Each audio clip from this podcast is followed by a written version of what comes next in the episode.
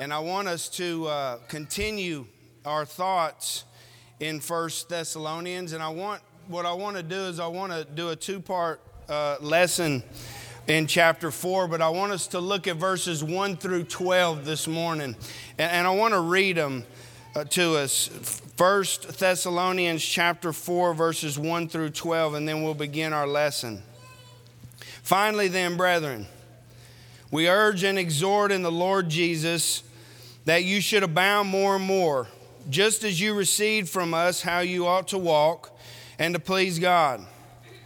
For you know what commandments we gave you through the Lord Jesus. For this is the will of God, your sanctification, that you should abstain from sexual immorality, that each of you should know how to possess his own vessel in sanctification and honor, not in passion of lust, like the Gentiles who do not know God, that no one should take advantage of and defraud his brother in this matter, because the Lord is the avenger of all such, as we also forewarned you and testified. For God did not call us to uncleanness, but in holiness. Therefore, he who rejects this does not reject man, but God, who has also given us his Holy Spirit. But concerning brotherly love, you have no need that I should write to you, for you yourselves are taught by God to love one another. And indeed, you do so toward all the brethren who are in Macedonia. But we urge you, brethren, that you increase more and more, that you also aspire to lead a quiet life, to mind your own business, and to work with your own hands as we commanded you, that you may walk properly towards those who are outside, and that you may lack nothing. Paul, two times in these verses that we just read, tells the Thessalonian brethren, and we've talked about this before, and I, have I've said it before, that, he, that they should abound and increase more and more. Have you ever thought about what that means when he says that? More and more. You know, although it may be uh, worded a little bit different, uh, maybe not exactly that way, this attitude is preached all over the Bible. But I want you to consider just a couple verses. Uh, Psalm 115, 14 says this, and I want to read actually a couple verses before it. It says, The Lord has been mindful of us, He will bless us. He will bless the house of Israel. He will bless the house of Aaron. He will bless those who fear the Lord, both small and great. May the Lord give you increase more and more, you and your children. May you be blessed by the Lord who made heaven and earth. The scripture says, May the Lord give you increase more and more, you and your children. Psalm 71 14 also says, But I will hope continually, I will praise you yet more and more. Paul also says this to the Philippians in Philippians chapter 1, verse 9. He says, And this I pray that your love may abound still more and more in knowledge and all discernment. More and more. Yeah, Simplified, it means to do or get more than you have at this moment. Yeah, simplified, that is exactly what it means. But that's where Satan wants you to stop. He wants you to stop right there. But brethren, we ain't going to stop right there. Cuz Satan don't tell me what to do. Satan don't control my thoughts. Satan don't control the things that I'm a part of. God does. Amen. God is the one who is in control of my life, and how about you? But see, there's so much more to it than that. In chapter 4, Paul, speaking by inspiration, is giving orders to these brethren like a ball coach. I mean, think about what he says right there in verses 1 and 2. Let me get to it. Here we go. It says, Finally, then, brethren, we urge and exhort in the Lord Jesus that you should abound more and more, just as you received from us how you ought to walk and please God. Verse 2 For you know what commandments we gave you through the Lord Jesus. He's trying to relay a message. He's trying to show these brothers and sisters what they need to understand because it's very important. Brethren, when we look at God's Word, wouldn't you say that this is true? That the things that are in it are very important? The things that we read, the things that we're told to do are very important. Wouldn't you say amen to that? Verses 1 and 2 even though they knew the commandments, he says uh, right there at the end of verse 2 we, uh, For you know what commandments we gave you through the Lord Jesus. Even though they knew the commandments of the Lord, Paul urges and exhorts them. What does he do? He exhorts them to abound. Now, this is awesome. Just let me set this up. And I promise you, if you are engaged in this thought, it will be a blessing to your life. Because I'm going to tell you what, as I finish this, you know what? I say this every week, don't I? But it really is true. As I prepare for this lesson, when I get done with it, I'm just like, wow, God's Word. God's Word is incredible. But Paul urges and exhorts these brethren to do something. He tells them to abound more and more in the way that they ought to walk and the way that they should please God. See, it wasn't if they uh, it wasn't enough for them if they just knew the truth to be successful. See, it was, uh, they knew what the truth was. They knew what Paul was telling them. But see, it was much more needed to understand this thought. They needed to be abounding. The Greek word for abounding means to overflow. Now, think about your Christian walk. Are you overflowing? Are you filled so much that you can't keep the top on? Paul says that they needed to be overflowing in the way that they walked. They needed to be overflowing in the way that they pleased God. And then he adds this part to it more and more. See, the Greek word for more and more means a greater quantity. This is awesome. It means a larger measure, it means a higher degree. So Paul tells them that they need to abound, they need to overflow, but then he says to a higher level. Where are we at in our Christianity, brethren? Are we right here? Is this where God wants us to stay? Does He want us to stay right here?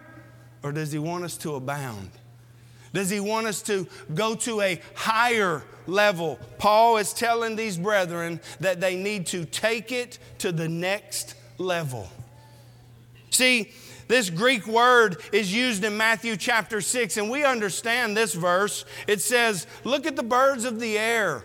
For they neither sow nor reap nor gather into barns, yet your heavenly Father feeds them. And then Jesus says, Are you not of more value than they? Are you not of greater value than they? Are you not of larger value than they? Absolutely. So, this morning, I want us to consider how we can abound, how we can increase more and more in these specific areas of our lives that we're going to discuss this morning, and why it is beneficial for our lives. Watch this, brethren. The first thing to consider is this God didn't call us to be unclean. Would you say amen to that? God did not call us to be unclean. Now, look at what verse 3 through 8 says, and I want to read it again. It says, For this is the will of God, your sanctification, that you should abstain from sexual immorality, that each of you should know how to possess his own vessel in sanctification and honor not in passion of lust like the Gentiles who do not know God, that no one should take advantage of and defraud his brother in this matter, because the Lord is the avenger of all such. As we also forewarned you and testified, for, the, for God did not call us to uncleanness, but in holiness. Therefore, he who rejects this does not reject man, but God, who also uh, who has also given us his Holy Spirit. The will of God, huh?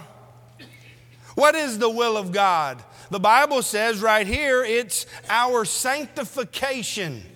Brethren, what is sanctification? We know it, don't we? It means to be set apart, right? So, what is His will? Watch this one. It's for us to be more and more set apart. Is that us? When we think about our lives, when we think about the things that are going on in our lives, can people tell a difference? Can people tell that we are literally set apart in a different type of person? How does this happen? Well, in, this, in these verses right here, he says that we should abstain or we should hold back from or keep off sexual immorality. What is sexual immorality, brethren? It's adultery, it's fornication, it's homosexuality. The world doesn't want us to talk about that, do they? The world doesn't want us to talk about those types of things. You think about what he says in verse 4. He says that each of you should know how to possess his own vessel in sanctification and honor.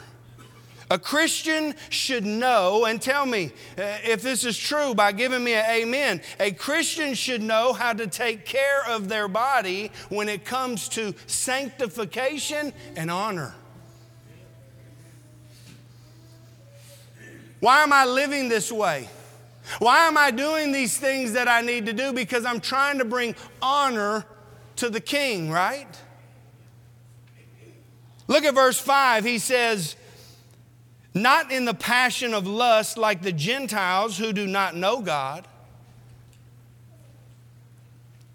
We shouldn't live like the world when it comes to the passion of lust, should we?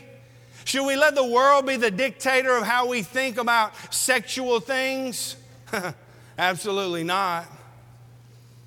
See, God didn't call us to be unclean, did He, brethren? He called us to be clean.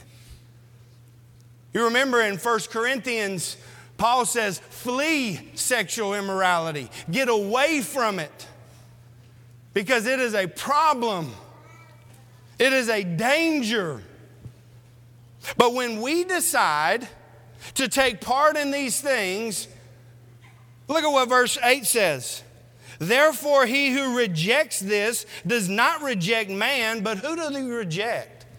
It's God. See, you don't reject man, but God who has given his spirit to us. When we decide to take part in sexual immorality, we don't reject man, we actually reject Jehovah. Yahweh. Wow. How serious should we take sexual immorality? Look at verse 6.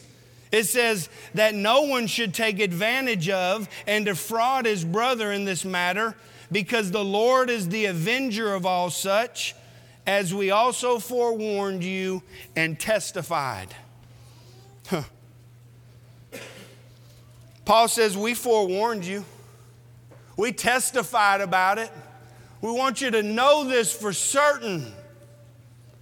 God ain't playing around when it comes to sexual immorality. When we think about our lives, where are we at with this? Are we struggling? Hey, here's some good news. If you are, it's time to repent. if you are, it's time to repent. But are we doing good? Oh, this one ain't my problem, Matt. Well, here's some good news for you. Then abound and increase more and more. Set yourself to a higher degree, set yourself to a larger measure when it comes to sexual immorality. How about that? Isn't that awesome? Things that I watch, things that I say, the way that I think about people. Am I transforming my mind into thoughts of honor? Into thoughts that will keep me from being sexually immoral? Maybe that's not your deal. Well, what about this one? Brotherly love. Man, it just seems like almost every single lesson in the Thessalonian letter is about brotherly love. And you know what? It's coming again. Look at what verses 9 and 10 says. But concerning brotherly love, you have no need that I should write to you, for you yourselves are taught by God to love one another. And indeed, you do so toward all the brethren who are in all Macedonia. But we urge you, brethren, that you increase more and more. Paul tells these brethren, and we've talked about this multiple times, really in all the lessons, that when it came to brotherly love, these guys got it. He says, but concerning brotherly love, you have no need that I should write to you. I don't even really need to write to you guys because you guys got it. Everybody in Macedonia and the surrounding areas knows the love that you guys have for each other and for them. See, it wasn't just talk, it wasn't just knowing the truth. What was it, brethren? It was truth in action. Now that's awesome. See, I know the truth, I know what it is. See, I wasn't just saying that I'm going to do it. Now, here was the deal I'm going to do it because I know it's true. And what happens? People knew it. People appreciated it. Don't you appreciate when somebody loves on you? Don't you appreciate it when somebody is going to be there for you? Don't you appreciate it when you got a problem and you're down and you, and you feel like you're out and then you got somebody telling you, hey, you know what, brother, I got you. Hey, you know what, sister, I'm going to be there with you. I'm going to tell you what, that's an encouraging thing to me. When we think about our love for each other here at Fountainhead, is there a need for Paul to write us? Paul need to write us. Do the brothers and sisters here, hey, just think about yourself for just a minute. Don't think about uh, everybody else that doesn't love like you love. No, think about yourself for just a second. Does everybody in the congregation know what type of love that you're giving out? What about the surrounding brethren? Do they know it as well? So he, he didn't need to write to them about this, is what he says. And you know what, brethren? We've got people right here in attendance that have been Christians probably way longer than I've been alive. But you know what Paul tells them? He urges them, he admonishes them. He begs them, He instructs them.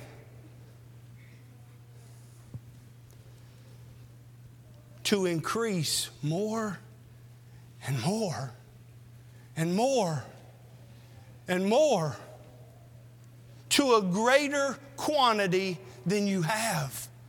Just imagine if you are the best lover in here, the best brotherly love person.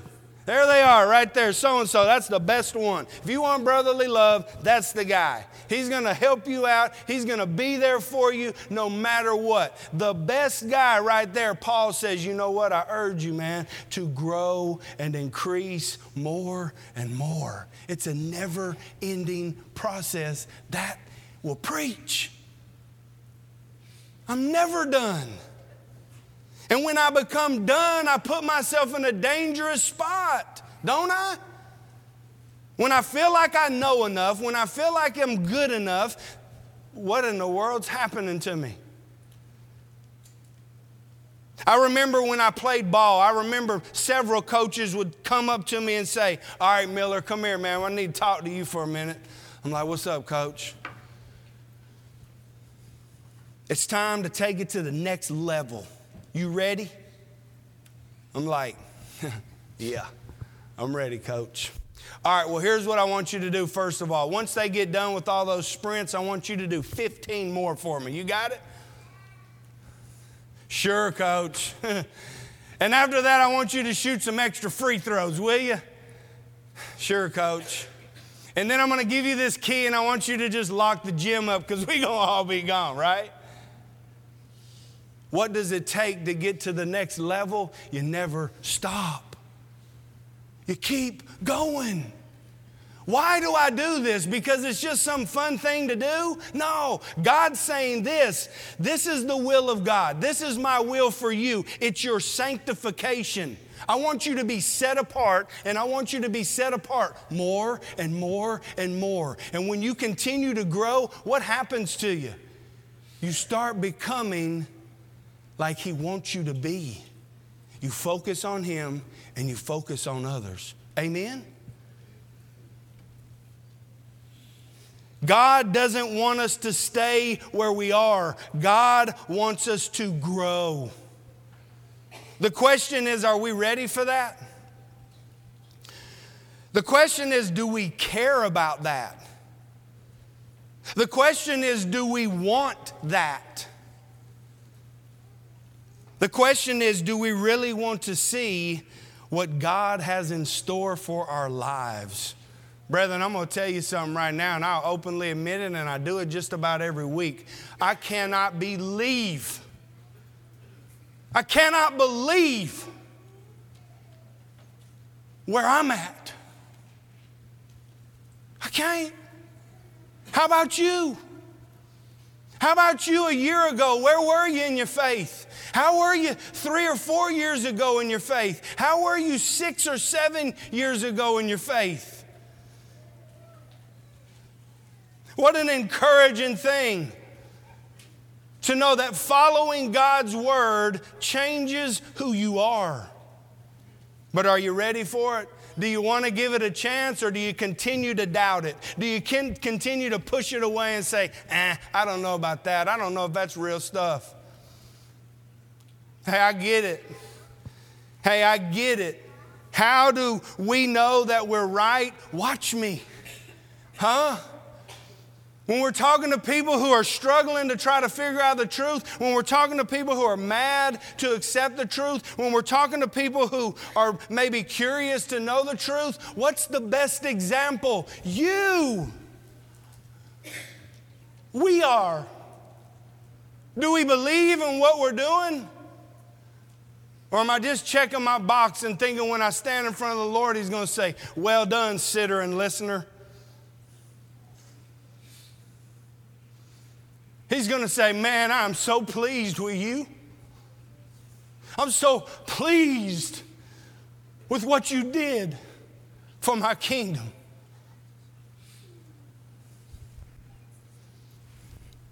Look at what verses 11 and 12 say. It says that you also aspire to lead a quiet life, to mind your own business, and to work with your own hands as we commanded you, that you may walk properly towards those who are outside, and that you may lack nothing. The last thing I want us to consider is exactly what I just said. What is our daily example? Paul said that they should aspire, and the Greek word right there is an awesome word. It means to be fond of honor, not in a bad way, in a good way. See, why am I doing these things? Because I'm going to work my way to heaven? That's not happening. You're not good enough. But why am I doing these things? Why am I working this way? So I can stand in front of the Lord and He can say, Well done, my good and faithful servant. Well done. Whatever you do in word or deed, do all in the name of the Lord. Giving thanks to the Father through our Lord Jesus. Isn't that right? Whatever you do, whether you eat or drink, do all to the glory of God. Paul says that they should aspire to be fond of honor. And how do you do that? Well, you lead a quiet life. I'm about to use some, and I'm so I'm, I'm excited to, to bust this out on y'all because I, I looked it up and, and I think it's going to work out. But to lead a quiet life, would you say that this is somebody who wants to lead a quiet life, somebody who's constantly striving for attention so others can see their accomplishments? Hey, did you see what I did? Oh, yeah, well, I mean, that was all right, but check this out. And watch next week what's about to happen. Now, it's one thing to be excited about the truth. It's one thing to be excited to tell somebody about what's going on, but it's another thing to totally want all of the attention on you so you can get the shine. Amen? We understand that principle. Isn't this true to live a tranquil life? It's a pretty powerful word for me. Tranquil. A peaceful, calm, pleasant life. Isn't that what we should be striving for? I love the comment, and I've used this before. I remember people would walk into my house over here uh, on Old Gallatin Road, and they would say, Man, this house is so peaceful. I thought, man, it ain't always been like that. It ain't always been like that.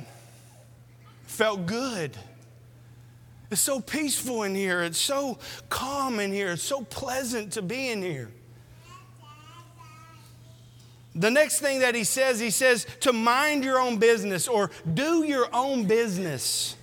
See, it's not about keeping up with the Joneses, is it?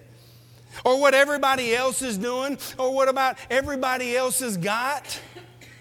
See, it's about taking care of your family. And we talked about this in class whatever role you are as a father, as a mother, as a grandparent, as a child, children, respect your parents.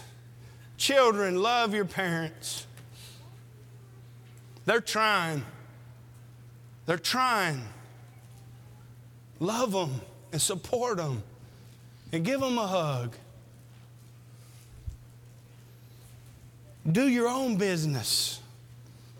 Well, I wish my life was like this. I wish my life was like so and so. I wish it was better uh, like, like this family. It's what you got. How can you make the best of that situation? You can do it by serving the Lord. He also says this to work with your own hands. And I'm setting this up for a beautiful end. I, I, just follow me, and, and I'm about done. I was reading on this a little bit in the context, and the Greeks, the Greek people, they despised work or common labor. And the reason why they despised it was because that was the employment for the slaves. For the ones that we, the cities that we took over, those types of people, they're the ones who need to do that work, not me. I need to be in the house. I want to be working on my hobbies. But think about what Paul pushes. Think about what uh, Christianity pushes in itself. Christians are looked at differently because I'm willing to say, What do I need to do to help you? What can I do to help you? Oh, this is my job? I remember when I first started at the printing company, I had the worst job ever. Hey, I need you to go to the back of the press and I need you to get this squeegee and I need you to squeegee this oil from under the press. There's a few leaks that we got. Man, I go back there and when I get done, my pants and my shoes and my shirt, and I mean, I could just grease my hair back with all the oil that was on my body and it's like 100 degrees. Terrible job. And I used to complain about it and complain about it all the time. How did that look when it came to my boss? What did he think about me when I would walk up? Here he comes. He about to say something else. But you know what I figured out? If I just do it and I wouldn't say anything and I wouldn't complain and I just do it and have a happy attitude about it, when my boss saw me, he'd say, You know what, man? We're moving you off of that oil. Appreciate all your work. Yes, thank, thank you. How do the bosses see us? How do the fellow employees see us? How does our family see us when we're taking care of our stuff? And I want to skip one and go uh, finish with the other. Verse 12 says that you may walk properly toward those who are outside and that you may lack nothing. I want to talk about this lack nothing. The attitude of some of the Thessalonians, and we talked about this in class as well. And we'll see in Second Thessalonians in the next letter was others needed to support them. Now I want you to listen to me. Paul is telling them that their aim should be independence. Amen? Should it not be our aim to be independent? to be able to take care of ourselves? Absolutely. Do we sometimes, from time to time, need help? Yeah. Sometimes it gets tight, doesn't it? Sometimes I, I, need some help. Sometimes I need some support. It is our duty as Christians to be helpers. Amen? But it is also a Christian's responsibility to help themselves. It works both ways. That's why it's so beautiful when we help people, right? Man, I need help. I hate to admit it. I mean, I'm trying so hard and I just, hey, man, I got you. I got you. But here were the Thessalonians. They thought Jesus Christ is about to come back, so what do they do? Oh, I just quit my job, man. hey, can I just move in with you? I got seven kids. I'm just going to bring them in with me, right? I know y'all got like a two bedroom. We'll make it work. And can you feed us and stuff as well? Because Jesus could come back at any moment, right?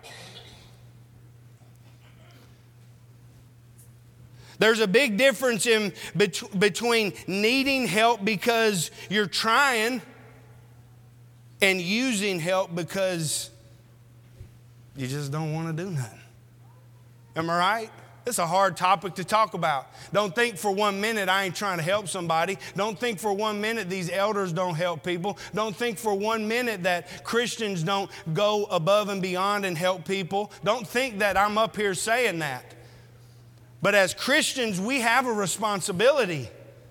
If I need help, I'm coming to ask some of y'all to help me. I mean, I'm just going to do it. But if I'm taking care of my family, if I'm doing these things that I'm supposed to do, what is, what is Paul setting up? What is God trying to set up? That you can take care of those situations. Now, why is that important? Because of the last thing that I want to talk about. It says that you may walk properly toward those who are outside.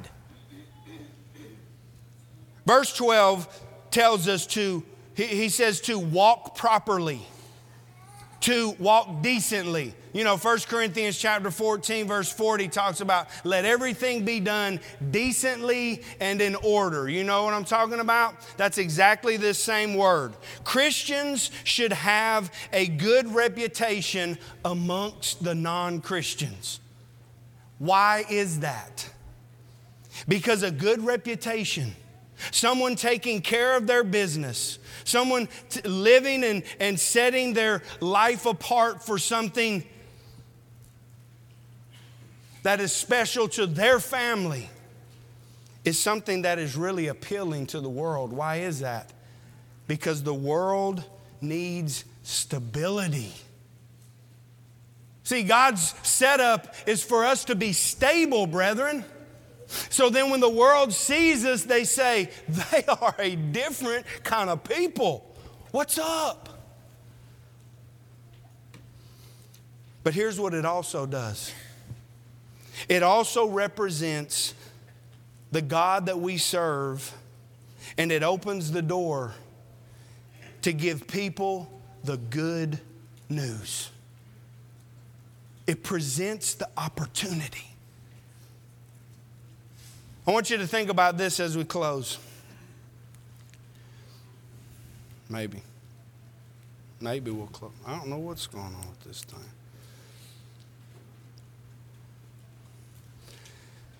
Success isn't just about what you accomplish in your life. Should we take care of ourselves? Absolutely. It's about what you inspire others to do. Think about Jesus. Think about it. The name above all names. And what has he inspired this congregation, this group of brethren right here to do? Be like him. Yesterday, the kids, and Derek, I appreciate you doing this, brother. And I appreciate the, the adults that were here for this. I'm going to try not to get emotional. I had a group with, I was with Ben and I was with Elijah and I was with little Ben Jack. That was my group, and, and Blue and Chris was with me. And what we did was we went around and we uh, just thought of ways that we could go into the community and give acts of kindness. I'm going to tell you just about my crew.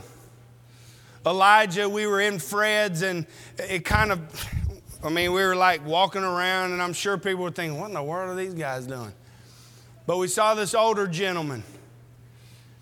We had a card, and it said this act of kindness was done by the Fountainhead uh, Church of Christ, and we gave times and, and things that when, uh, you know, when we meet and things like that, invited them to come. Elijah came up and gave him a, little bit of money and he said, Here you go. And, and the, the guy said, Oh, I don't need that. He was like, You need to give it to somebody else that needs help. And I said, No, it's, that's not what we're doing. We're giving it to you because we want to. Here's a guy who didn't need no help. But you know what he said? Nobody's ever done that for me. I've never had that happen to me. So we leave, and, and Blue and Chris take Benjack and they go to the Coca Cola guys who are unloading the machine. And they give him the, them the $10, and, and they say, Oh, no, we can't take that. He said, Yeah, you can. Well, why y'all doing that? Because we just want to be kind to you. Gave him the card. Then Ben came into Cash Savers and he saw a lady walk in with her daughter behind, behind her, and he, he gave, came over and he handed her the money and he said, Here you go, we just wanted to give you this. And she says, Are you serious? Are you for real?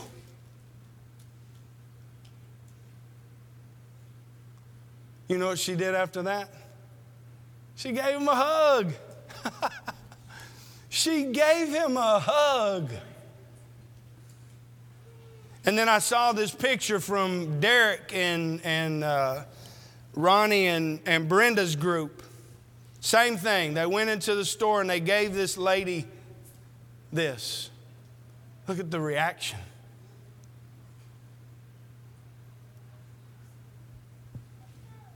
The way we live is different, brethren. And our kids are learning it. And look at this picture. Isn't this awesome?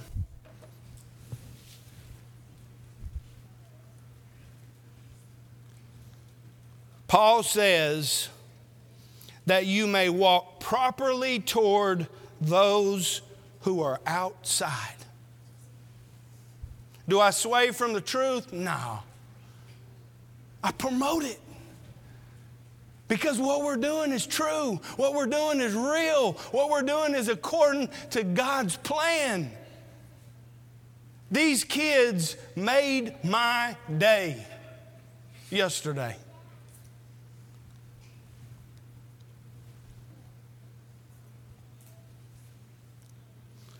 What will we do to get our lives in order in order that we can look outside and change the world? People will die right now in just a few minutes and they will be outside of the body of Christ, brethren. That's not acceptable. It's time to preach the gospel in season and out of season. I love you all so much. Thank you, visitors, for being here. And I appreciate everything that you guys are doing for the kingdom. And I want to say this I want to urge you and I want to exhort you, just like Paul did, to do it more and more and more. Maybe you're here today and you need prayers. Maybe you're here today and you are struggling in your life. We can pray with you. You can ask for forgiveness right where you're at. Ask the Lord to forgive you. Repent of those sins. Turn from them. But maybe you're here today and you're not a Christian. Please, don't wait. Don't wait. Don't miss the opportunity to be added to his family. Jesus said, He who believes and is baptized will be saved. If you want to be saved, come right now. Together we stand and sing.